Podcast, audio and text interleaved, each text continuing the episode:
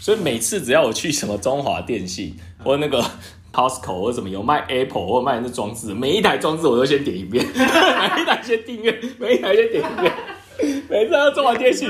先订阅，然后接着就是从从一开始开始播，因为它可能会有个 stream，就是反正会有个顺序，反正按 play 之后它就播播这样播下来。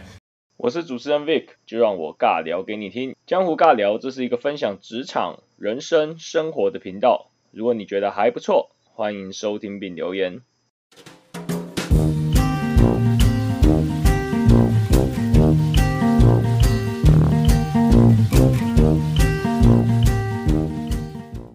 然后就写说，啊，第一步你要怎么引导受访者放松，然后你要怎么样先打预防针，怎么样，甚至说它的更难的是，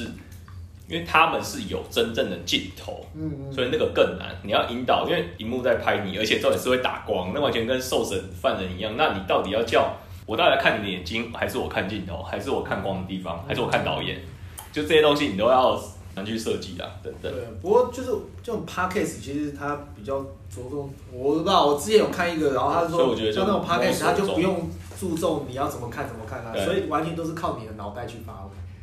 就当主持人可摸索能摸索，对主持人问到你什么东西，然后你就要在你的脑袋里面的每一个抽屉去找它相关的东西，然后快速找出来，然后再去讲。因为它里面就写说，因为它有很多，它的圈里面有很多，他的记者可能五年，或是当主播五年时间碰到的 K，譬如说碰到据点王，你要怎么访问？碰到很严肃的话题，你要怎么访问？或是甚至说最硬的是，他们新闻媒体一定有那种当下你都觉得这么严重的悲剧的，他还硬是要叫你 Q 那个受伤害最多的人等等的，就是他们就是想要尽可能也希望有独家，或者说有这种很贴近实物的访问。那你在那种情况下，你要怎么开口？你要怎么跟对方？那请问你会不会痛？或者说，就最基本吧。我记得好像那是就是哦，你看到你家里烧对或是因为他们可能 对你这还是记者，还不是主播装反哦。然后比如说像好，昨天民进党还国民党爆爆发那什么情色丑闻，那你第二天你跟他，你就是要访问他嘛？你希望说，哎、你对昨天的新闻怎么回应嘛？我又被拍到跟他进出不当，就 hotel 啊或干嘛的啊？你要怎么？军师海鲜饭，对啊，你还是要硬问啊。啊什么东西？不是有一个不知道哪个名，他的理由是海鲜粥很烫，所以他进去。有有这个谁啊？这个是谁？陈仲谋吧？陈仲谋，对，陈仲谋，陈仲谋王世坚，陈仲谋，王世坚是去那个上厕所借厕所还是借厕所吧？然后陈仲谋是去吃，是吃海鲜，是海鲜粥，海鲜海鲜粥吗？反正有关海鲜的，我忘记是寿司还是什么了。他是大法官呢，你知道吗还？凌驾于一般法，他好像是市县的那个法官。但最近你还是阿基斯啊，阿基斯的理由是什么？他没有讲理由，他说他滑下他没有讲理由他说情不自禁，不是他说去，他就是呃，就是他的粉丝嘛，就在他坐车上坐啊。他一坐，他坐副驾，一坐进去，他说他的粉丝直接往模特就开，他说他根本来不及把一下就被开进模特里。他说要咻一下他就踩进去，然后就模特里面。他说他们你知道昨天那个什么王定宇跟好像 PPT，哦。王定宇跟一个什么严若芳，然后他们的理由就是说，然后我跟他分租套房，就是说一直被拍到同一个租屋，就说哎、我跟小葵，我我租小葵的这一间，小葵住前面。那一间，分租套房，那个这理由也能够打，我真的觉得哦，不就跟福原爱一样，就是租两间房。哦，福原爱也是讲这里哦，他就说他们到同一个旅馆里面，可是是租两间房，然后他们就他就有人说租两间房 OK，可是他说住在的房间可能是那种国外不是有那种啊，就两千房，就其实中间有门可以进出，嗯那种国外叫做那个 resort 那种家家庭房的，对对对对，可以通的嘛。嗯，我靠，你这个也有听啊？拜托，你这个也这有听？这都是粉丝哎、有听。为什么字没有练好啊？因为你字跟我一样不漂亮。我我会夏欧的我会觉得会，但是我会觉得是老师没有人教，他他就丢一本给你写，对啊，他没有教你怎么样他没有告诉你写你漂亮的问题在哪里。哦，对，他就就是叫一个直接说你别漂亮，重写，对对对写一百，遍就会了。所以他没有告诉你你的点在哪里，所以我觉得是教的不好。因为我不知道是因为自己的关系导致自丑，还是因为自丑导致自己就是因为你自丑，你就会让人家知道说你这个人的某些缺陷，就是说可能没有耐心啊，或者说你你的那个对事情很多的处理方式可能就不好啊，就是看光看你的字，他就可能会有这种比较，然后多多少少感觉好像也是。对，没有他，你写字出来就看得出来有没有裂过，对。但是以我现在的工作是差别不大，因为都是字，没有，所以我的工作没有影响到我的工作。对但是你写字写得好，当然是无论我都是多一方面优势。对，对我觉得这个这个个所以另外会不会看到你的字就觉得他说哎，医生这个看每个医生每个医生都乱写好不好？每个医生都乱写好不好？我小时候印象超深刻的，我想说小时候去那小诊所，为什么医生要写这么吵的英文？我根本看不懂。嗯你小时候印印印象真的很深刻，小时候还是纸本病历嘛，去那小诊所纸本病历，我完全看不懂他写什么，在现在那边画画画。现在没有用手写，对啊，现在全部都打字啊。对啊，现在是全部都打字的。所以觉得那个 MSN 聊很多还是有帮助。家长超会，哦，应该应该说应该学无虾米比较有帮助吧？对，我觉得因为毕竟是英文的。哦，对，我觉得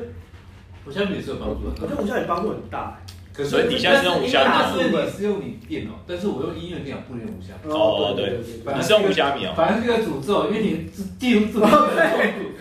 而且我觉得无虾米有一个很恐怖的事情，就是你在路上看到这个的字，你都会去 解他，说哦这个对有时候真的很恐怖，真的超恐怖。有有时候你一个字想不起来怎么怎么注音，但是你想出来那个字。对，然后而且那时候就是有就是学的时候，你会在就是路上有时候坐车的时候就看到那个招牌，你就会猜猜那个字，然后看它是 P N O，或者说是 P 什么，然后就有点着火，不知道我自己把这个思维浪费掉。完全内化了，就就这种无虾米。高一还高二，就是那段时间，你就是完全都很认真的学，然后完全就基本上算算全会了。不是现在就是就是在用嘛，也不是全会。你现在第一面还在用？吗？就你自己私人的时候然后你还在用真的哦。所以你现在两种切换，然后医院就用中中就是英就是因为那个大部 b 分 b 英 b 啊文所以，还好，偶尔打整段说用中文就啵啵啵嗯，还不会太慢。对。然后我平常回来啊，用电脑都是用无虾米。我无虾米真的准备预计要出国要考托福之前，因为那时候英打很慢，嗯。那是要写作文嘛，那时候是托福要考作文，还有那个 GRE，后来英打很慢，后来人家说学无虾米有用，因为无虾米就是用英文。对，所以我就是把五虾米那就是开始在学，然后就然后然后顺便才捞回来的对对对对哦，是哦，我那我从高中以后从头到尾都是。就高一高二，我记得有一堂是反正有有有，那时候有啦，我现在还我后来觉得那个应该是一个很必备的技能。输入法公司的阴谋，这样，它就是深化到学生，对然后对对对行销出去。对对对，对对，所以我后来觉得电脑课学个输入法蛮蛮空虚的。可是确实很实用啊。是你你要用，我不要你要看啊你班上有几个人而且？没有而且全你要看，班都我想现在一半三分之一都不到。而且现在会会无虾米反而很痛苦，因为他没有电脑，你家里公司电脑根本不能用无虾米，他就很痛苦，直接心注意在那边打。可以下载免安装版，对事实上都可以的。后来现在我直接买正版的也无所谓。这个就叫做消费者习习惯。就好，譬如学商管的，就是在学消费者行为，有一堂 marketing 的课就会学消费者行为，然后都是在讲说，你看现在市面上所有的装置，就像他刚刚讲到互联网，很多东西就是要抢快，嗯因为抢快你再来修正都没问题。可是重点你要先把消费者的行为先卡住譬如说被你制约的，就是要用 Apple 的，就是要用 Android 的，或怎样。但是讲有点太大，就是像那个 Tesla，那现在 Tesla 不是其实它那个技术，它最主要技术是收集大量的那个自动驾驶的一个数据，嗯，然后让就是他们现在说那个 Tesla，然后它在驾驶制造这一块啊，电动车驾驶的，其实如果传统车厂是可以超越它的，如果真的要起来的话，但它现在厉害的就是它现在开已经开始收集很多大量自动驾驶的那个使用者的数据，然后让让这一块，然后以后传统车厂没办法超越，就大数据概念嘛，你收集所有消费者的一个习惯之后，然后再去就有点像那个 Facebook 不是收集所有各方面的那个你的消费习惯啊，消费的那种资所以他大资讯。以后会是卖这个软体。对，卖这个软体为主。很多人认为它不是一个电动车的制造商，它应该是那个卖软那个体为主。他应该是会走平价路线的。对他真的我那个诶、不过我觉得传统市场它的那个包袱太大了，嗯，哦，对，对啊，所以他很难跳整个跳过来。正不正确？因为这是那个，反正就是某某主管跟我讲的，就跟 PCB 有关系的。反正就是之前公司的主管，他就讲说，最近不是晶片缺料吗？第一个就是你一台汽车的，譬如说我们卖 PCB，你一台汽车你价格多少钱？你价格最烂的国产车，你台台币也要五六十万嘛？那这样子一台好用的材料就是那样，那你一年大概能卖多少台，大家也算得出来。可是那为什么三 C 产品的晶片不会缺料？因为第一个三 C 产品，它一台可能卖个两三万台币，然后它的数量就可以卖到这么这么多，所以当然那些晶片厂或者那些半导体厂一定优先 support 嘛，因为这个的性价比相对来讲会比那样子投在，这这是他的逻辑啊。那都我会听起来好像有道理，又好像没道理，一时好像也不没有办法反驳。可是他的意思是说，以以价质量嘛，市场上一定优先先 support 对他有利，他是这样讲啦。可是我当下也不知道他讲的是正确还是不正确。经验会比较高端的。对啊，第一个高端啊，所以高端价格单价就高啊。你看像这样一样，一个三万块啊，你一个国产车六七十万、五六十万，是啊，他的意思是类似这种概念。然后第二个是说哪一个比较复杂？你六七十万要搞，第一个从电子搞到机械，搞到外壳，要搞这么多啊，这个基本上那个 main parts 以外就是组装嘛，就就一些射出成型而已。他的他意思是这样，所以当然人家优先一定先优先 support 山西的这些产品，有此一说啦。就我们刚刚聊完了，完全偏题 等一下哦，墨西哥抢劫哎、墨西哥抢劫超精彩的、他讲超他讲超 detail 的、他讲超 detail 的。哦，对两岸女孩，两岸女孩比较来不及比。看这个会不会三个男孩子聊到都被女权？没有，我你有家庭包袱，不能乱讲。我有 A 你的，不不，我有 A 你的。比较，哦，对你也就是算一个女朋友就就到底了，算吧，算一个女朋友。哈哈哈哈哈更更更不该回答了你吗？不敢讲，更不该回答。还好吗？一点二个，还好过过多久了，你还二个。还会这么 care 吗？你会我不会 care，啊不是对不是我 care，对，我知道，大陆女孩，但我不知道哎，我我我觉得以大陆女孩跟台湾女孩比的话，我觉得大陆女孩她们要的东西比较单一，台湾女孩要的东西比较多一点。大陆女孩你要只要 take care 她的安全感，两两个事情，他的安全感来自于你的房跟车，对物质然后上的安全感，物质不要太差，对，他们大概就 OK。然后你不要太乱来啦，就是你真的不能，当然真的不能说哦，你家庭真的不顾啊怎么样，但不要太乱来。你假设你常出差，或者说你常 focus 在工作啊，其实他们没有这么会跟你吵这些东西。但台湾你还是他要要有物质，房子、车子，你要照顾他心理，回来下班回来要陪他聊天，然后你可能周末的时候，然后你要顾小孩，但你顾小孩之外，你还要陪照顾到他心灵这一块，然后然后他每年可能要出国三三到四次，然后让他不能有负担，然后让他呃 后面不能觉得有压力。我是这样子哎、得有有，我觉得有一点点像。我觉得我觉得你刚前面讲大陆女生，其实我觉得有一点像，就是其实他们比较 care 的是安全感，但安全感有一部分会建筑在物质上面，有一部分啊，也可能他们从小的被训练出来是大概这样。那我觉得确实好像他们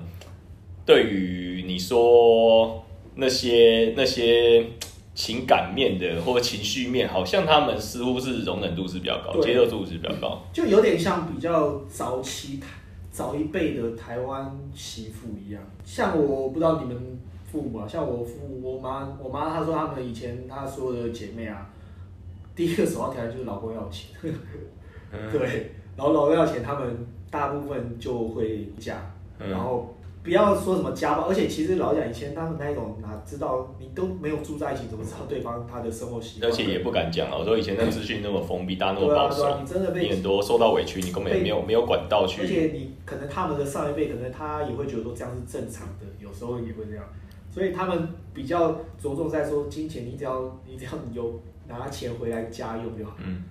但大陆女生她们现在就比较是这一块，你只要在家里你去 take care 他们的金钱物质，而且也不是说真的要很夸张，说哦像名牌的物欲跟台湾的名牌物欲不太一样，我觉得台湾的台湾的眼界是比较广。嗯针对很多什么品牌那些，其实都研究的很透彻，你知道吗？嗯，我不知道，我不知道为什么，就可能只资要他们在讯比较城内不知资道资讯比较 对，有一点资讯比较通啦，台湾的资讯比较通所，以哦，有些人像像说什么哦，Coach，搞不好你像还有分什么高阶、对低阶、中阶、哎联名联名还是什么什么？对，然后说这个 Outlet Coach 款包啊，大家说还是专柜哦，Coach 包的品品牌价值很低，因为它是很多 Outlet，然后就这方面大家讯息很流通，所以就知道很多的牌子它的。它的那个状况是怎么样，哪些才是真正的好牌子，哪些只是说哦它空有牌子但没有内涵，类似这一种。但大陆没有，你就一个大大的马，它就 logo 大大的就 是 logo，大大的一个 polo，大家觉得哇屌。比如说一个大大的 G，不是 Gucci 就 OK。对，就当然就那个就是土豪感比较土豪感啊。土豪感，所以你比较容易去满足他的这一块，因为你稍微有一点名牌，说什么 Coach 啊，他们就觉得哎、诶这个是已经是名牌了，他们就、嗯。他们就觉得收到一个大礼，而且台湾现在的大餐就已经是又跟我们那种大餐又不一样，就对。我就我听到说大餐可能就要大到可能一个人每个人两三千以上，我有些啦，对，然后但大陆那边可能大餐可能人均大概五百块六百块，也也对他们来讲是也是大餐，但当然我不否认一定有少数说上海或者说真的有钱的富二代那种，他们的价值观一定偏差，大部分认识到的会比较偏比较就是这一种状态。对哎，你会觉得现在比较比较少，就是大陆喜会他们比较少会喜欢台湾人的，就是说优势没那么多了。呃，要分两块，第一个是如果是物质上面的话，他们对台湾人，因为台湾人对他们已经比较没有那么大的心理，就没有差距还是有，因为台湾台湾人在花钱，在对为对方花钱，我我认为还是比大陆男生来的敢花。大方？大方真的是大方，比较大方。就是如果我有一百，我我愿意为这女生花八十块，那可能大陆大陆男生他只愿意花个五十六十左右，所以他会对他们来讲，哎、你在金钱上面也 OK，但不是到以前的那一种遥不可及的，说你这个是对他们来讲是土豪的那个状态。然后在贴心上面哦，我觉得这个大陆男生真的没办法比。哦，我觉得台湾男生已经被教育在台湾女权主义的思维教育之下，这也是台湾比较欧美，比较欧美啊，化比较欧美化一对就是就是要体贴 gentleman，对然后比较欧美化一点的。要 take care 很多他们心理上细节。细节上面的东，西，不能踩雷，对他们这个真的就感觉他们是他们不 care 只要了，大大陆还不用有有 care 到那就是这一块。大陆女生只要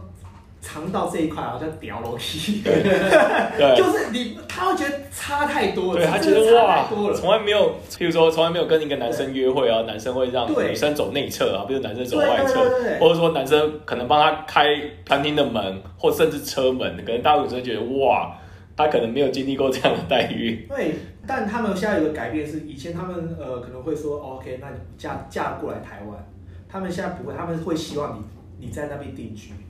就是他还入赘对类似就是入罪，对啊，因为第一个你他会觉得说，那反正中国的市场比较大，你当然是在那边嘛，你才能照照顾你的家庭在物质上面，然后第二个是他们过来，其实他们也也不习惯啊。他们对，虽然来这边旅游，或者说是哦说什么呃最美的风景是人，可是他们他们生活在那边，他们一定是痛苦。第一，你的文，他们朋友在这边，你要像在大陆那边的拓展他的朋友圈比较难，老实说。然后在很多呃生活上面的习惯啊或方法，除非除非他真的很愿意去做一些调整啊，不然真的不太容易。对，在这边生活。真的小辉讲的蛮细的哎，我我分享一下那个那时候也是刚去大陆工作的，反正前期那时候刚好就跟一个呃我们工厂的一个女生，那原本在台湾就跟她合作过，这个会剪没有没有没有没有，我不会讲到这么 没有发生什么事情。那 anyway，就那天反正有个周末，我不知道干嘛，因为原本是跟他也在台湾就有业务往来，所以其实跟他是熟熟悉的。嗯那然后去到大陆有看到本人，因为觉得外表看起来是白白净净、漂漂亮亮。然后有一个周末就跟他去吃饭，嗯，那时候当下当然觉得，哎、是不是一一个选项嘛？那时候也单身，是不是一个搞不好有机会谈恋爱的选项啊？嗯。然后这是在我吃饭前的想法，嗯。然后一吃完那餐饭，完全打消这个念头，就是你就会很明显感受到一些细节的差异跟一些整个生长背景，对，然后甚至因为吃饭一定会讲话嘛，你就觉得说，确实整个就是好大陆真的是泱泱大国，那跟我们在这种海岛的这种小岛小岛式的成长，那整个文化差异先天上的差异就非常大，所以你就觉得，哎、一吃完饭马上就是就是送他回工厂，我们一起回工厂，马上就地解散，没有他想。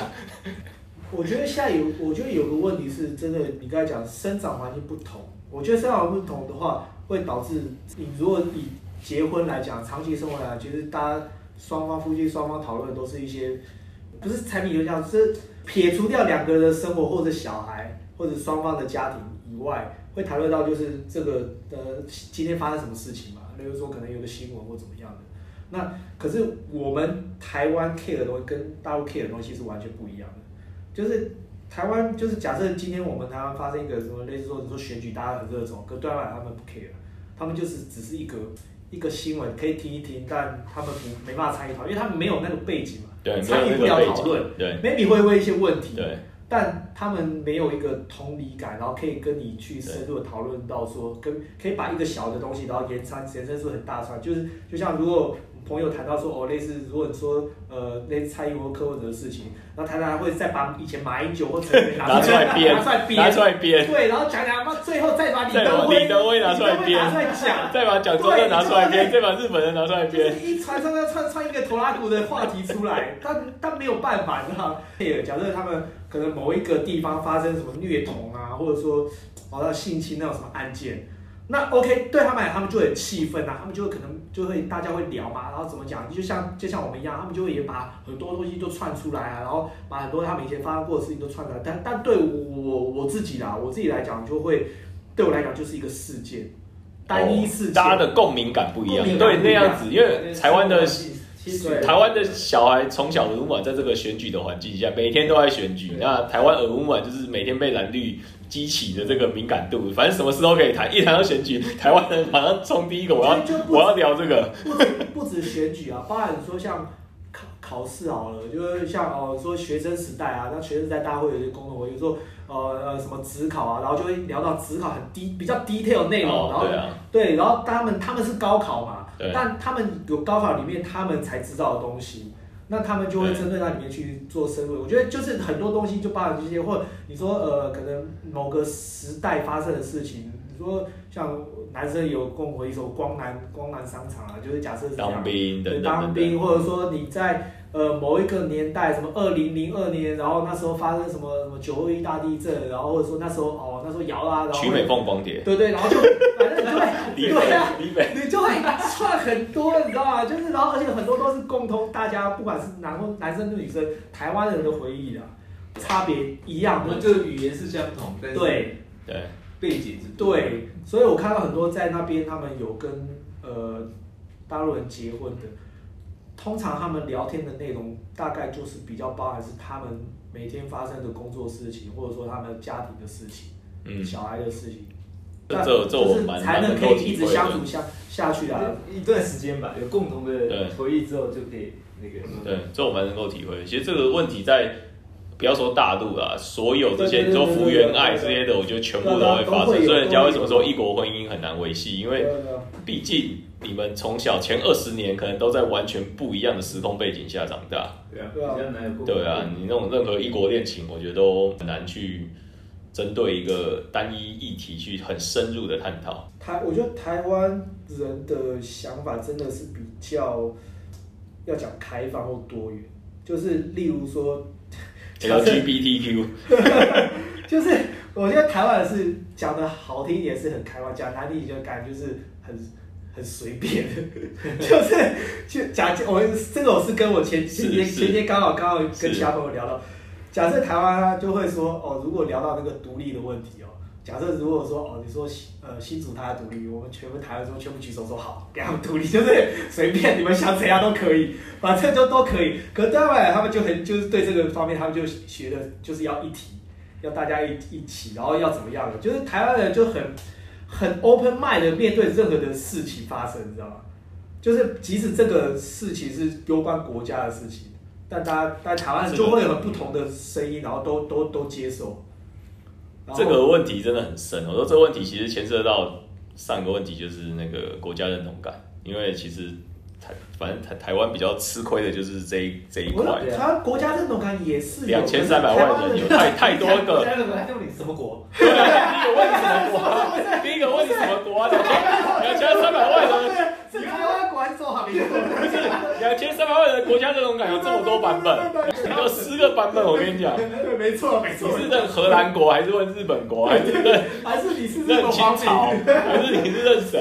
对，还是美国爸爸？还是美国爸爸？对，美国爸爸为为什么美国爸爸来台湾海峡巡天水，你要跟他鼓掌？对 对对，你为什么美国可以直接来你那边不用免签？为什么嘛？这个算台湾这个完全国家认同，你找不到一个定位啊。对对，就是所以人家长欺负我们所谓的这部分都 都都是因为这样子的最基本的根源没有被没有被定义好 spec。个人都有自己的想法。对对，呃，就是那个想法就确实 就是很多元，很多元。而且是所有议题哦，对，所有所有议题。没有所谓的一致对外这没有没有，就是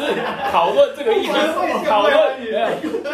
讨论这个议题前，你先跟我讨论一下我跟你的国家认同感，你先讨论这件事情，就是那个所有议题，我想不到有什么议题。可以逃脱的，没有没有议题可以逃包脱，含像当初什么那红中秋事件啊，有一定有一派认为说红中就是白目，对，一定是有一派是认为是这样。啊，已经有一派认为哦，这是谁谁谁的阴谋，不过台湾我觉得有个好好像是，就是国际啊，我我也不知道是真的是所有人这样吗？就是我觉得对国际观的概念，我觉得比较可以拿来做讨论。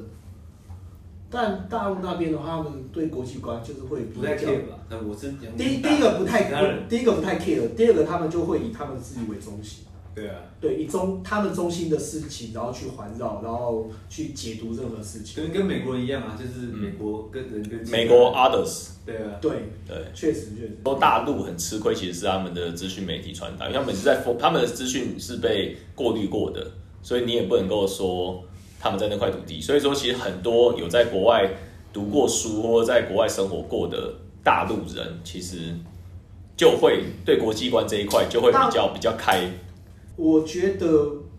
对他们来讲，就是资讯和封闭其实还是没有差。嗯就是现在你要怎么资讯封闭，其实他们都可以，很多也会翻墙嘛。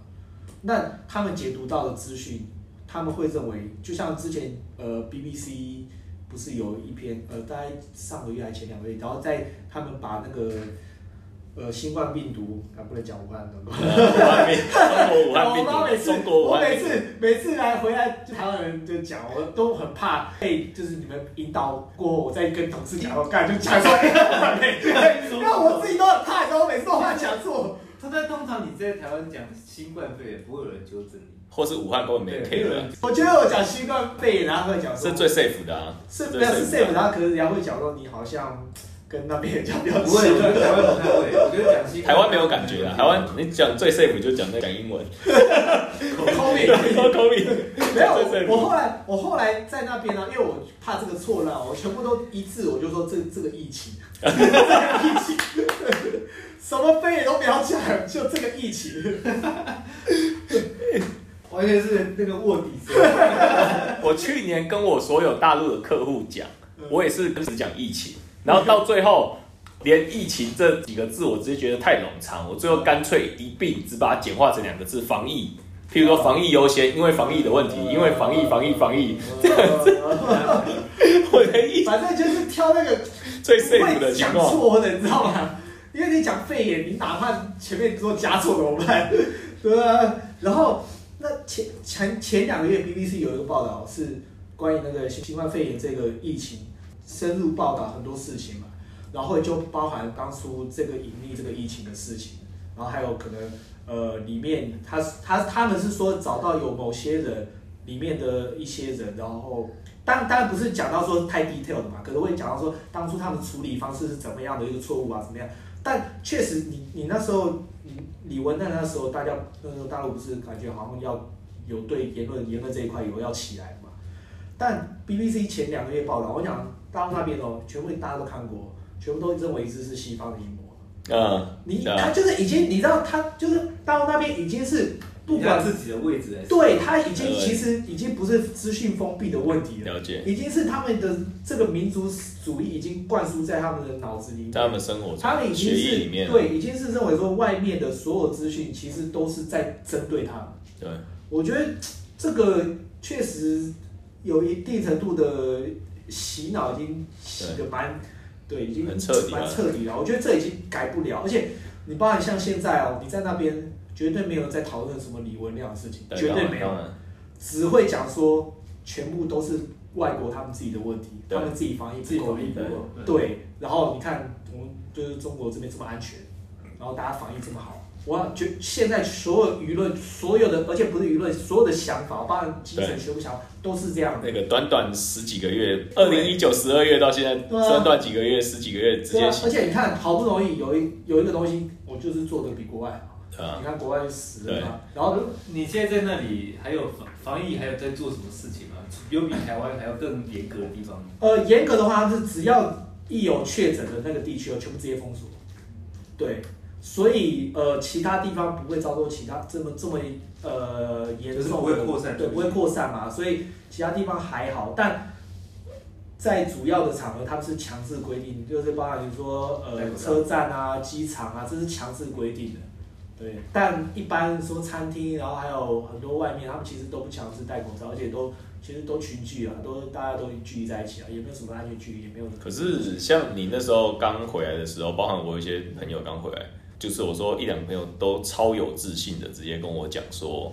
他绝对 safe，因为他说他在 大陆的时候回来的那那些观察期跟那些的过滤期，全部都比台湾严谨太多太多。小薇，你还记得吗？你一回来的时候，其实你有跟我讲啊，因为你被插鼻孔插了几次，哦然后怎样怎样怎样，然后那个你说回大陆的时候，只要是有进出的哦这个动作，我还没有回过大陆过，我哦还没有这样子才回去过。对，因为上因为因为上一次我回去的时候，刚好那个他的这种什么隔离啊、措施啊，全部都还没有配套好。但是我一回去，隔天马上上班，而且也没有什么要。那我说你这一次回台湾呢？这一次回台湾的话，你就要去接受台湾的隔离哦对就知道就知道的。回去回去我还没有哦还没有做嘛。那是我我我一个同事，他是前前两三个月出差，然后他就说就是很严谨啊，尤其这个通通关这部分，他说应该是就就两三天内，反正就一直一直被一直被戳鼻子去做检测，我老板，核我老板，酸检测，老板去年十月还是十月回去的时候就就被弄肛门了。对吧？他就说不要裁剪了。对啊，要啊要啊要啊。然后而且他说他总共去做了筛检，做那个呃新冠筛检，大概做了，光他回去到最后一次，大概做了大概七可能有七次筛检，对啊？对吧？就一直要做赛季，一直要这样做赛季，而且你到了你，因为他他是在上海降落嘛，上海他就先集中隔离，集中隔离完了他就回回他住昆山，再去昆山，然后在家里，然后在家里的时候他就接到每天接到派出所电话，因为派出所他们会紧张说你是从国外回来的，坐飞机过来，他就会想要追踪你这个人状况，然后追踪完可能过几几个礼拜以后，他到我们常州的工厂，然后去出差，出差那个阶段，每天都接到常州那边的那个公安局，就是每天打电话，嗯然后确认他状况，包含他我们，因为我们在常州工厂是呃租一套公寓给给我们去出差的人嘛。那一套公寓小区里面的所有保安也一直打电话给他，所以这个追踪很，然后很谨慎啊，很强度严谨而且。他们很担心啊，就只要一有问题，就会会可能就会有些人他的官位可能会受影响，干嘛？所以他们对这个很严谨啊，对吧？不过就我觉得这个舆论的东西，就是他们那个思维东西已经没有办法做任何的。经过这次疫情，我真的是认为说是没有办法做任何的改变，已经深化到他们的内在了。其实我觉得这个这个就是一个舆论的训练。其实我觉得就跟现在台湾或者说现在的年轻人，假如你生在这个时代你才诞生，其实你舆论你无形之中都已经内化到你的，比如政治的敏感度，或者是政 政治的，你每天被那些媒体这样洗，你的概念都已经很有点根深蒂固，那反而是你会比较难听得进去别人去怎么想这件事情的的看法。而且确实，我觉得在以前他们从年开始的那种爱国思想的教育，我觉得这个你说很蠢吗？但我觉得久了就还是就会有用。因为对国家认同感非常强烈啊，对，这个对真的我来讲，可是太强烈能洗一，次不够，凌驾于个人了，已洗一经基本上已经快凌驾于洗个人了。两次不够，洗三次，反正洗洗到后面就一定一定多少会被洗掉一点，说就是共产那个共鸣啊，那这真的是我我之前有听到一直说法说，我们不讨厌中国人民，我们只讨厌中国共产党。对，可是我我自己认为说，这两个其实已经密不可分了。对这这一套说法，我有很常听到人家讲，听一些反正自媒体很多人那些也都会这样讲。那我跟小龟想法一模一样，我觉得证明明就不密不可分。你要你叫一个随便抓一个大陆人，你跟他讲说这一套，你看他听不听得进去？虽然他们私底下会说，他说：“哎、我会 murmur 啊那我们我们有时候也会骂共产党啊，我们也不是全部都挺他们，而且我们有其他小党啊。但你真的如果是外部去去骂共共党的话，他们会会反抗的，就是会认为说你是针对所有中国人民，或者而且你是针对呃他们个人，而且不是说这个政党，对吧？对国家认同还是非常深的。真的，而且我觉得有时候大陆的这一套的国家认同感，好像跟欧美那一套又略有不同。而且欧美那一套好像是建筑在一个荣誉感上面，然后亚洲这一套好像是建筑在一个很悲壮、很那种 很很苦肉计的方面。你要不认同，好像你就没有办法。你想想看，你的家人、你的全部人，就悲壮的苦肉计的感觉。可是欧美是那种哦，我就是要有泱泱大国一线的风范，我就是要有这么绅士的举动，我要有这样的高度，就是那种感觉，我觉得是不太一样的国家认在讨。论说，就是华人这个社会被那个儒家对观念贯彻太深，对对，你就儒家就会以怎么讲，以大局为重这样。对，那种苦肉计的认同感。以大局为重。对，我爷爷都这样认同了，我的祖先都这样认同了。对啊，那这个精神到我这一代不能断，这个怎样怎样怎样。而且他们那个牺牲小我，我觉得牺牲又不彻底。他们那牺牲小我是牺牲呃自己的 maybe 利益吧，但不是牺牲自己的生命哦，就是欧美那边是无自无自由宁可死。无宁死嘛，对对不对？他们那边就是我保有生命，我至少后面我还可以留留得清楚，得青山刘德清在在，我要还还少，对啊，比较狡猾一点。对啊，然后反正我至少还有生命啊，我他妈不会还可以东山对再起。啊，就是像这一次嘛，他们就是你看嘛，你看你们欧美人就是宁愿失去生命也要自由，然后我们至少还有生命好不好？我还有生命，换国旗、换皇帝都没关系。对啊，我还我还有生命，对啊，哎，这讲的真有道理哎，没错，这也是各有各的角价值观去诠释这件事情。我我也不再说什么好啊，像包含新疆维维吾尔族这个东西，对，哦，超敏感的，我过年已经听了非常多 Clubhouse 在在讨论这个新疆维吾尔族。我我知道那个状况一定是有发生这种事情。如果但用扩张、扩张、扩张来看，又会解读说为什么要他们要这样写？我觉得就是历史会重蹈啊，单亲异己啊，就是我不一样的，不一样的人种确实，不就有点像希特勒那个时代，或者说讲到更以前的一些，对啊，因为其实种族这件事情是，或者说肤色是永远无法被，你永远不可能看成一样，因为一看起来就是不一样，你外观一看就知道不一样的东西，无无法，就算你嘴巴说认同，可是你内心不管怎么样，这是永远难解的习题。你包括像那个缅甸那个库德族嘛，缅甸不是他们呃翁山书记那时候一直被国际媒体抨击，就是因为他们那个屠杀库德族嘛，对，对啊，那库德族老实讲，他们也是缅甸人，可是他们也是遭受缅甸人这个这种迫害嘛。如果你不同种族，你在那种内战，就是确实会比较容易会产生。哦，讲到缅甸那个，最近我也在 follow 那个缅甸政变的事情。那缅甸现在政变，也就是那个真刀真枪，有点类似，就二二八重演，直接发生在缅甸，军政府直接就是把枪直接就是开枪，对，但就一模一样的状况。我在想，就是我自己认为，我自己会觉得说，就是这个才是能够推翻一个体制的状态。对，可是就是很血淋淋，没有就没有流血，不流血不流血的冲突，不流血的从不流革命血的革命没有这回事，只有一个，就是台湾。他们就是也是不流血啊。你说那个看李登辉，我不知道，我不知道，就是反正你们的角度，就是看李登辉这个也是蛮厉害的，看全梦真的太深了。没有，你看像这个翁啊翁山书记像缅甸政变，我第一个就想到郝柏村跟李登辉，对啊第一个念头想到，你看弄得好就是台湾这样子，就是哎、大家都 safe，然后升一个世金上将给郝柏村，好，大家舒舒服服、嗯开开心心。啊，弄得不好就是缅甸这样，对啊军政府推翻，然后啊直接枪枪对人民，反正就先镇压一波再说然。后你说像那时候香港，香港他们说要和平示威，没有这种事，没有这回事，没有。我想和平示威最后结果就是妥协。对，没错，然后我我就觉得，看看李登辉，看真厉害。真的，因为一本到你看，像李登辉之前，蒋中正或者是蒋经国也没有办法做到这样子，就是一定一定要先镇压一波，这没当然，当然讨厌他的一定很一定恨之入骨啦，就是看什么角度去看。是吧？